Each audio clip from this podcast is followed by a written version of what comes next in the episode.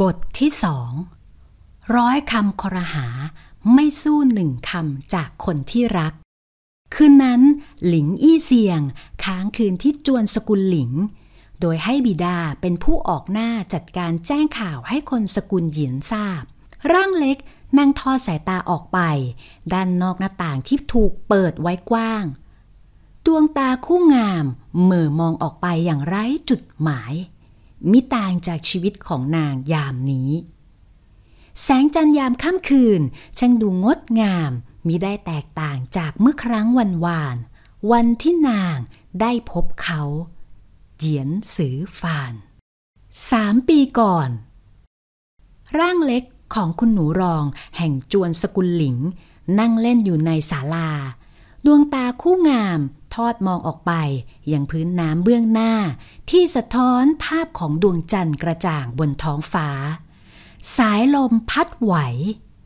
หลิงอี้เซียง อายุ 15 ปีเต็ม เพิ่งผ่านพิธีปักปิ่นมาได้สองเดือน ใบหน้าเล็ก รูปหัวใจ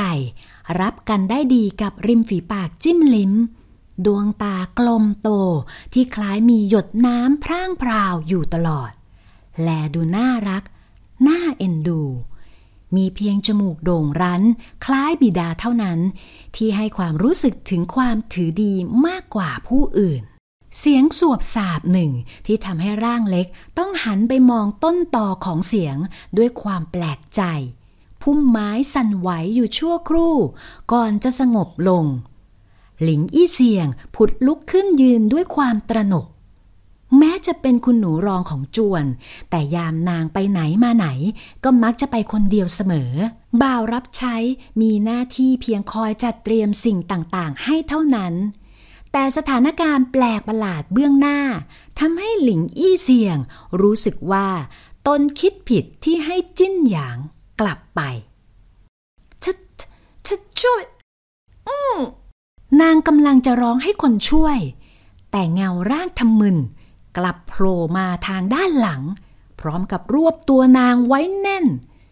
มือหนาปิดปากของนางไว้เพื่อกั้นเสียงร้อง ลิงอี้เสียงได้แต่ร้องในลำคอ ด้วยยิ่งดิ้นรน ร่างหนายิ่งรัดแน่น ดวงตาคู่งาม จึงคลอหน่วยไปด้วยหยาดน้ำตาเหมือนอีกหนึ่งฝ่ายจะสัมผัสถึงแรงสะอื้นของคนในอ้อมแขน ร่างสูงเบื้องหลัง จึงได้ถอนหายใจออกมาเบาๆ ก่อนจะเอ่ยด้วยน้ำเสียงทุ้มต่ำแฝงแววเย็นชาอยู่ในที หากขับปล่อย เจ้าจะต้องรับปากว่าจะไม่ร้อง ข้าไม่ใช่คนร้าย เพียงแต่มีจุดประสงค์บางอย่างถึงได้ลอบเข้ามาที่นี่ ลิงอี้เสียงพยักหน้าทั้งน้ำตา มือหนาค่อยๆคคลายออก ก่อนจะหมุนร่างเล็กให้มาเผชิญหน้ากับตน เมื่อทุกอย่างแจ่มแจ้ง ใบหน้าของบุรุษเบื้องหน้าทำให้หลิงอี้เสียงนิ่งงันไป รูปหน้าคมคาย รับกับคิ้วเข้มและจมูกคมสัน ดวงตาสีน้ำตาลอ่อน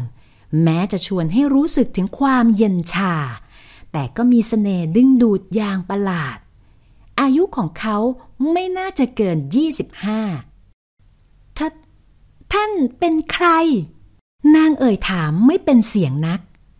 หัวใจเจ้ากรรม เต้นกระหน่ำเสียจนอยากจะเอ่ยปากดุ อีกฝ่ายมองนางคล้ายอึ้งๆไปเล็กน้อย ปล่อยน้องข้านะ เสียงหนึ่งดังขึ้นทำให้ทั้งสองต้องหันกลับไปมอง เป็นหลิงอี้หลาน พี่สาวของตนนั่นเอง มือหนาปล่อยคนในอ้อมแขนแทบจะทันที สตรีทั้งสอง มีใบหน้าที่คล้ายคลึงกันมาก หากมองเผินๆอาจคิดว่าเป็นคนเดียวกันได้ แต่สตรีที่กำลังมองมาที่ตนด้วยท่าทางดุดุนั้น คือคนที่ตนตามหาไม่ผิดแน่ สตรีตัวร้าย ที่ดึงความสนใจของตนได้ทันทีที่พบหน้า นางอาจหารแย่งชิงของที่ตนหมายตาไว้ เขาถึงได้ตามอีกฝ่ายมาถึงที่นี่ หากใบหน้างามที่กำลังมองมาที่เขา อย่างเอาเรื่องนั้น ก็ทำให้ตนเริ่มไม่แน่ใจว่า แท้จริงแล้วตนตามสิ่งใดมากันแน่ คนหรือของ ข้าต้องการของข้าคืน เสียงเข้มแสนเย็นชาเอ่ยขึ้นลิงอี้หลานมีสีหน้างุนงง แต่ไม่นานก็เข้าใจได้ในทันทีว่า ของที่อีกฝ่ายว่าคือสิ่งใด เป็นเพียงคลุยเหลาหนึ่ง ที่นางบังเอิญประมูลได้มา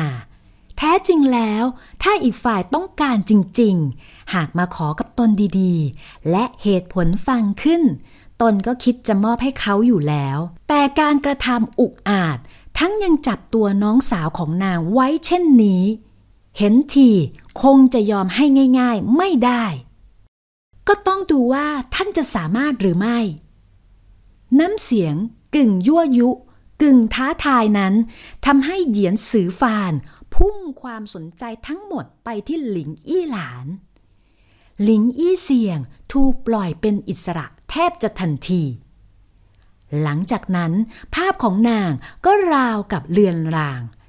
ตัวตนที่มักจะถูกมองข้ามเสมอ หากหลิงอี้หลาน คือดวงอาทิตย์อันแสนเจิดจรัส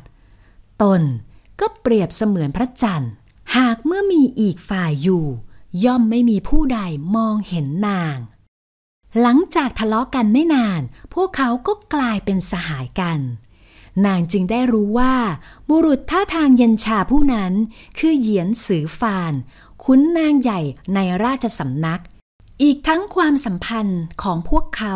ก็ดูจะก้าวหน้า แม้เหยียนสือฟานจะไม่ใช่คนที่ชอบแสดงออกนัก แต่ก็มักจะยอมลงให้หลิงอี้หลานอยู่เสมอ จนเมื่อวันหนึ่ง ที่องค์ชายรองปรากฏตัวขึ้น ความสัมพันธ์ของพวกเขาก็เริ่มเปลี่ยนไปในอีกทิศทางหนึ่ง จนพี่สาวของนาง ตัดสินใจแต่งเข้าตำหนักองค์ชายรอง หลังจากวันนั้น นางก็แทบไม่ได้พบเขาอีกเลย จนเมื่องานแต่งงานของหลิงอี้หลาน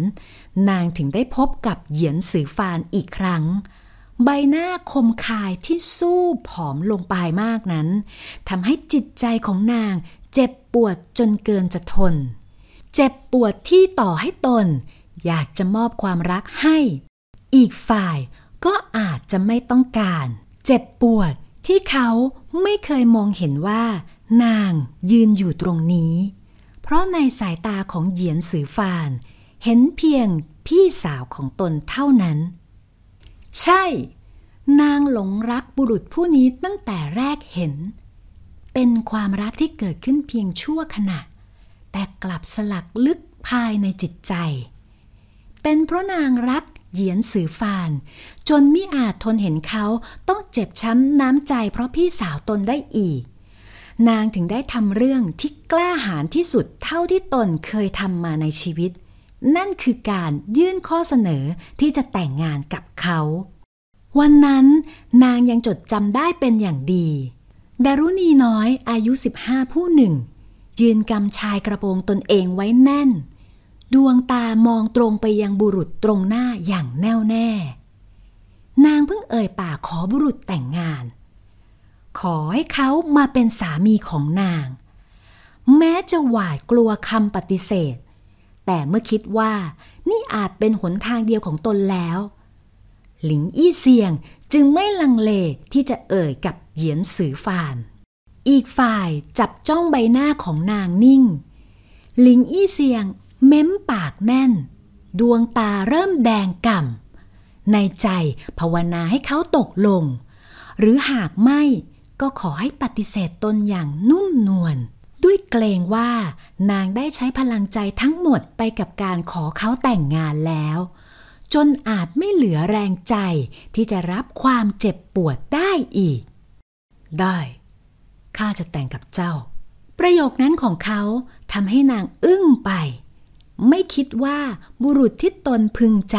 จะตกปากรับคำแต่งงานกับนางอย่างง่ายดายลิงอี้เซียงยังจดจำได้ดีว่า หลังจากนั้นตนแทบเสียสติ นอนไม่หลับอยู่สองคืน ไม่อาจหักห้ามความสุขที่เอ่อล้นภายในใจไว้ได้เลย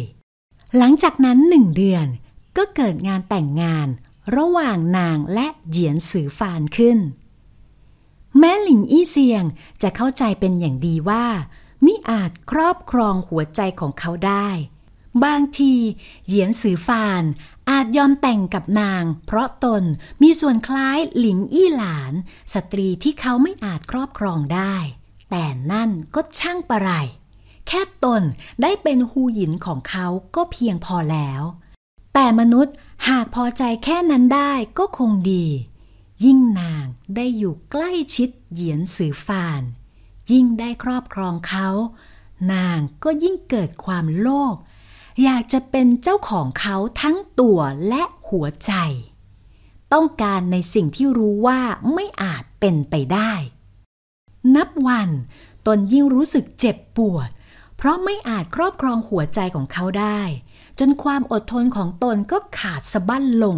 เมื่อบังเอิญเข้าไปในห้องทำงานของอีกฝ่าย เพราะมีเจตนาจะเอาถุงเครื่องหอมที่ทำขึ้นด้วยตนเองไปใส่ไว้ในห้อง เพื่อให้อีกฝ่ายผ่อนคลายยามนั่งทำงานหากคลุยเหล้าหนึ่งที่อีกฝ่ายเก็บไว้เป็นอย่างดี ทั้งยังวางไว้ข้างกายเสมอทำให้นางรู้ได้ในทันทีว่า เวลากว่าสามปีที่ผ่านมา หัวใจของเขาไม่เคยมีนางอยู่เลย เมื่อความอดทนหมดลง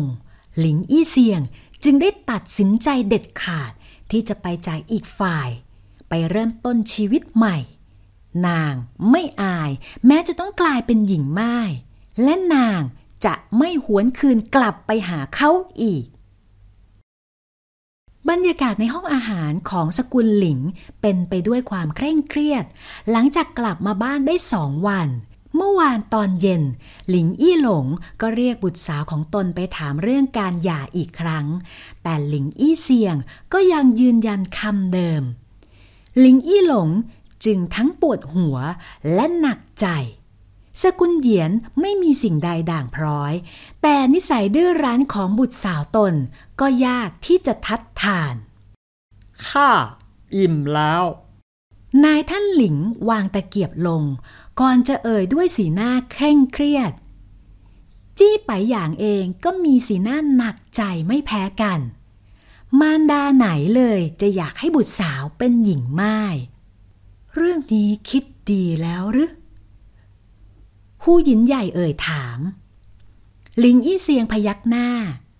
อนุลีที่นั่งอยู่อีกฟากจึงอดใส่ไฟหลิงอี้เสียงไม่ได้ รองช่างเอาแต่ใจนัก เรื่องนี้หากรู้ถึงหูคนภายนอกตระกูลหลิงคงถูกหัวเราะเยาะแน่ หลิงอี้เสียงกำมือไว้แน่น แม้จะไม่พอใจอนุลีมากเพียงใด แต่สิ่งที่นางเอ่ยมา ก็นับว่าไม่ผิดแม้แต่น้อย เรื่องนี้ทำให้ตนมิกล้าเถียงอีกฝ่ายเหมือนทุกครั้งนางเองก็รู้สึกผิด ที่ทำให้ตระกูลต้องอับอาย แต่ตนจะไม่ยอมอยู่อย่างทุกข์ทรมานเช่นนั้นอีกแล้ว อี้เซียงขออภัยที่ทำให้ตระกูลต้องเสียหน้า แต่ข้ายังยืนกราดคำเดิมไม่เปลี่ยน นางเอ่ยขึ้นอย่างหนักแน่น นั่นทำให้หูยินใหญ่ได้แต่ถอนใจอย่างปลงปลง ส่วนมารดาของตนก็น่าเสียไปเล็กน้อย พลางรอบมองใบหน้าประมุขของบ้าน หลิงอี้หลงหน้าตึงขึ้นในทันที บุตรสาวของตนคนนี้ ดื้อรั้นไม่ฟังใคร ใต้เท้าหลิงผุดลุกขึ้นด้วยสีหน้าไม่ค่อยดีนะัก วันนี้ข้าต้องเข้าวัง เรื่องที่เหลืออยากจะจัดการอย่างไรก็ตามใจเถอะ แม้น้ำเสียงจะไม่ค่อยพอใจนัก หากคำเอ่ยปากอนุญาตของบิดา ก็ทำให้หลิงอี้เสียง เผยรอยยิ้มออกมาเล็กน้อย ขอบคุณท่านพ่อ ร่างเล็กเอ่ยบอกบิดาด้วยท่าทางดีใจ คล้อยหลังจากที่หลิงอี้หลงออกไปแล้ว อนุลีที่ตั้งท่าจะหาเรื่องหลิงอี้เซียงอยู่ก่อนแล้ว ก็อดเอ่ยวาจาถากถางไม่ได้ มีวาสนาได้แต่งกับขุนนางใหญ่แท้ แต่กลับไม่รักดี อยากเป็นหญิงไม้ลูกคิดไม่ได้ก็เพราะมารดาไม่ได้สั่งสอนให้ดี ลิงอี้เสียงหันขวับ มองอนุลีด้วยความไม่พอใจ ปากเล็กกำลังจะเอ่ยต่อกลับ แต่มารดากลับยื่นมือมาดึงแขนเสื้อตนเอาไว้เสียก่อน หลิงอี้เสียงหันไปมองจี้ไปหยางด้วยความไม่เข้าใจ ท่านแม่เป็นถึงคูหยินรอง เหตุใดต้องไว้หน้าอนุผู้หนึ่ง แม้จะรู้ว่า มารดาตนมีนิสัยไม่สู้คน แต่ก็ไม่ควรยอมให้ใครมาดูหมิ่นเช่นนี้ เอาล่ะ ท่านพี่ได้ตัดสินใจไปแล้ว เรื่องนี้ไม่ต้องเอ่ยถึงอีก เป็นฮูหยินใหญ่ที่จบปัญหาให้ อนุลีพยักหน้าลงเล็กน้อย ลิงอี้เซียงผุดลุกขึ้นอย่างไม่คิดสนใจมารยาทใด ๆ อีก นางทนร่วมโต๊ะกับสตรีนางนี้ไม่ได้อีกแล้วข้าอิ่มแล้ว ขอตัวก่อนนะเจ้าคะลิงอี้เซียงเอ่ยบอกก่อนจะสาวเท้าออกจากห้องไปโดยไม่สนสายตาทัดทานของมารดาตนแม้แต่น้อย เอาแต่ใจมากขึ้นทุกวันจริง ๆ อนุลีอดเอ่ยขึ้นไม่ได้ ลิงอี้เซียงนั้นหัวแข็งปากร้าย ทั้งยังชอบวางท่าอยู่เหนือตนและบุตรสาวเสมอมาทำให้ตนไม่ค่อยชอบลูกเลี้ยงคนนี้นักฮู้หยินใหญ่ถอนหายใจหนัก เรื่องความไม่ลงรอยของสองแม่ลูก กับหลิงอี้เซียงนั้น ใช่ว่าจะเพิ่งเคยเกิดขึ้น แม้จะปลามหลายต่อหลายครั้ง แต่ก็ยากที่จะไม่ให้เกิดการประท่าฝีปากกันอยู่หนึ่งเนืองๆ ด้วยต่างฝ่ายต่างไม่ยอมลงให้กันแม้แต่น้อย หลังจากเดินออกจากห้องอาหาร หลิงอี้เซียงก็ตั้งใจจะกลับห้องพักตนในทันที ด้วยอารมณ์ไม่ดีเกินกว่าจะสนใจเรื่องภายนอก แต่ดูเหมือนว่าสองแม่ลูกตัวร้ายจะไม่ยอมให้นางได้อยู่อย่างสงบสุขนัก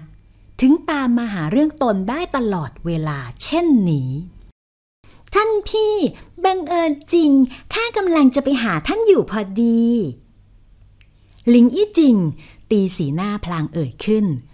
หลิงอี้เซียงมองอีกฝ่ายคล้ายเหนื่อยหน่ายใจ เอ่ยธุระของเจ้ามาเถอะ ข้ารู้สึกไม่สบาย อยากจะพักผ่อน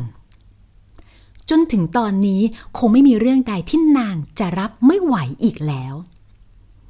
เมื่อเช้าข้าบังเอิญไปพบพี่เขยที่ตลาด ด้วยความเป็นห่วงท่านพี่ข้าจึงเอ่ยปากถามเรื่องที่ท่านขอหย่า แต่ท่านรู้หรือไม่ว่าพี่เขย เอ่ยตอบมาว่าอย่างไร หลิงอี้เสียงหน้าเคร่งขึ้นในทันที ที่น้องสาวเอ่ยถึงเหยียนสือฟาน เขาเอ่ยว่าอย่างไร แม้อยากจะตีตัวเองสักครั้ง ที่จนแล้วจนรอด นางก็อดสนใจ เรื่องของบุรุษผู้นั้นไม่ได้อยู่ดี ถึงขั้นเขียนหนังสือหย่าแล้ว นางก็ยังอยากรู้ว่า เขาคิดเห็นเรื่องนี้อย่างไร เขาสนใจความรู้สึกของนางบ้างหรือไม่ เวลากว่าสามปี นางเคยอยู่ในสายตาของเขาบ้างหรือไม่ ลิงอี้จริง ตีสีหน้าลำบากใจ แต่ก็ยอมเอ่ยปากเล่า เขาบอกว่า หากนั่นเป็นความปรารถนาของท่าน สิ้นเสียงของหลิงอี้จริง นางก็ราวกับตามืดบอด ไม่ต้องบอกตน ก็พอเดาสีหน้าท่าทางของเหยียนสือฟาน ยามเอ่ยถ้อยคำเช่นนั้นออกมาได้เป็นอย่างดีใบหน้านิ่ง ๆ ของเขา ยามเอื้อนเอ่ยถ้อยคำที่ไม่รักษาน้ำใจของนางแม้แต่น้อย ใช่ นี่คือความปรารถนาของนาง ข้ายอมแพ้ท่านแล้ว เจียนสือฟาน ข้ายอมแล้วจริงๆ ใบหน้าซีดเผือดของพี่สาวทำให้หลิงอี้จริง ได้แต่ลอบยิ้มยางพึงพอใจ ไม่เสียแรงที่นางไปดักรอถึงหน้าจวนสกุลเหยียน เชิงอัดท้ายบทนะคะ พิธีปักปิ่น จัดขึ้นเมื่อสตรีอายุครบ 15 ปี ซึ่งแสดงให้เห็นถึงการพร้อมที่จะมีคู่ครอง